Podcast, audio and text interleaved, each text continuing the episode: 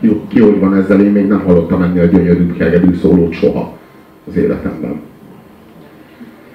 A, a másik track erről a lemezről, amit szánunk nektek, az a... És szánunk azokat, akik nem hallhatják. Szánjuk, szánjuk mindazokat, akik nincsenek itt közületek, jelentsen ez bármit is.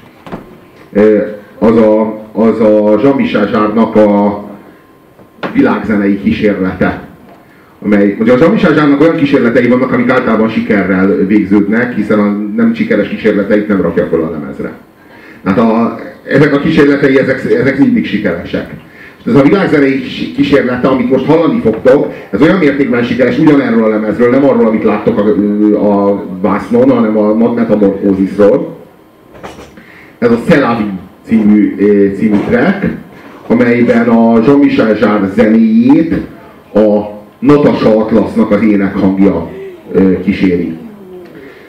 Ez, szerintem ez a világzenének a csúcsa.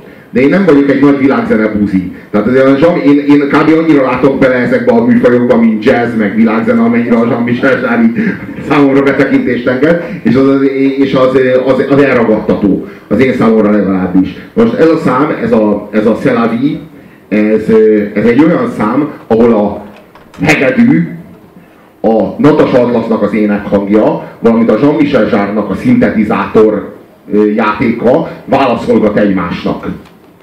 Ugye a, a, lesz, egy, lesz, lesz benne egy olyan rész, amikor ez a három, három hangzás elem egymásnak válaszolgatva, egymással harmóniát építve egy nagyon-nagyon-nagyon drámai erejű ilyen ihletett zenei jelen, jelenlétet fog előidézni. Ezt nekem kurva nehéz elmagyarázni, így igazából a, szívesen jelzem majd, hogy melyek azok, a, melyek azok az elemek, mondjuk, hogyha gondoljátok, hogyha ez, ez segít a ti számotokra, akkor szívesen jelzem, fűzzél hozzá bármit is. Nem, én, én ellene vannak, vagyok ennek, hogy, hogy jeleztem. Hogy bármit is jeleztem a számukra? Kommentár, rendezői kommentár.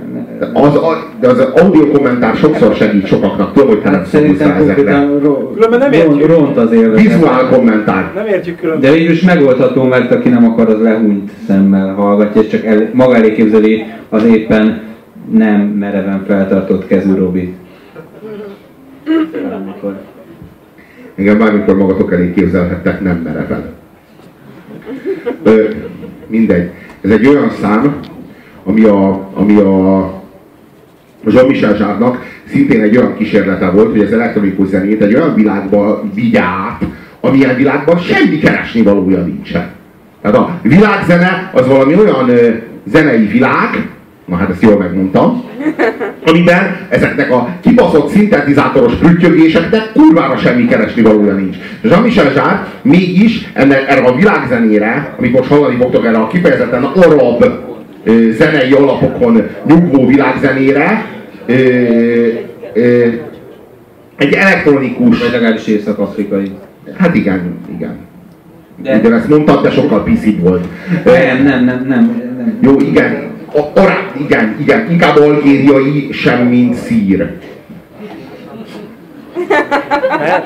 Na, mehet. Most nem menjünk be a szíri etnikai összetételébe, de mindegy. E, inkább azt akartam csak mondani, hogy, hogy persze semmi keresni valója nincs, de pont ez az, amiről az előbb is utaltunk, hogy a Zsemis Ezser az a zenébe gondolkodik, és nem igazán ezekbe a, a kötött kategóriákba. Ebből egyébként nem mindig sül el, szerintem én nem értek vele együtt, hogy ez mindig jól sül el, viszont nagyon sokszor sül el nagyon jól, és nagyon sokszor érdekes. Nyilván nem azokat fogjuk ö, mi se idehozni, amiket még esetleg rárakott lemezre, de azért éppen nem annyira sikerültek. Minden esetre ilyen minőségű világzenét, ilyen elektronikus zenei alapokon még nem hallhattatok soha.